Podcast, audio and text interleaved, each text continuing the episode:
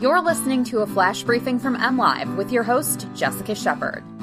This is Michigan News from MLive for Monday, February 10th, and I'm Jessica Shepard.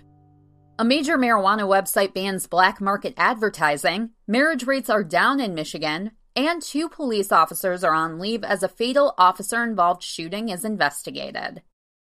Weedmaps this week announced it's no longer allowing businesses that can't provide a verifiable Michigan marijuana business license number to advertise on their website.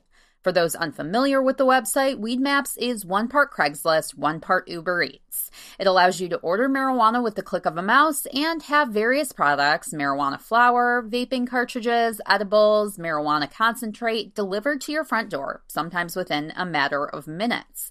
There are also options to place pickup orders or find an address to shop in person.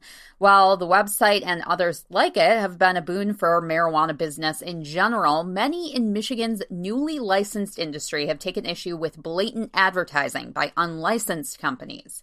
Weedmaps created an option that allows users to flag questionable, potentially unlicensed businesses and began removing unverified advertisers December 31st, according to a spokesman.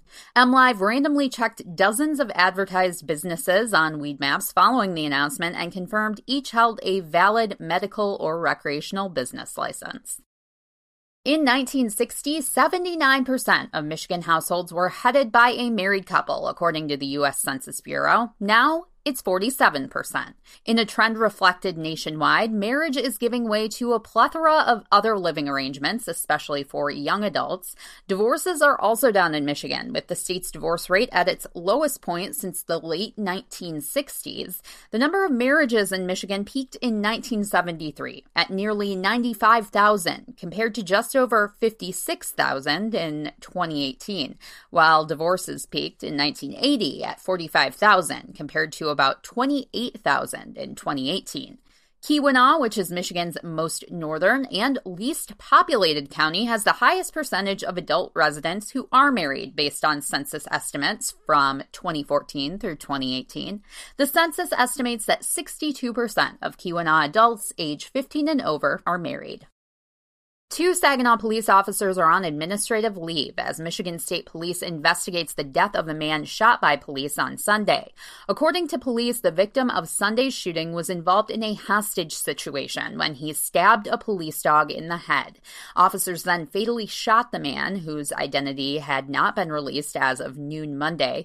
State Police Lieutenant David Kaiser said placing officers on leave is standard operating procedure during a shooting investigation. Police are not releasing releasing the names of the involved officers. Debo, the police dog injured during the incident, is expected to recover, Kaiser said.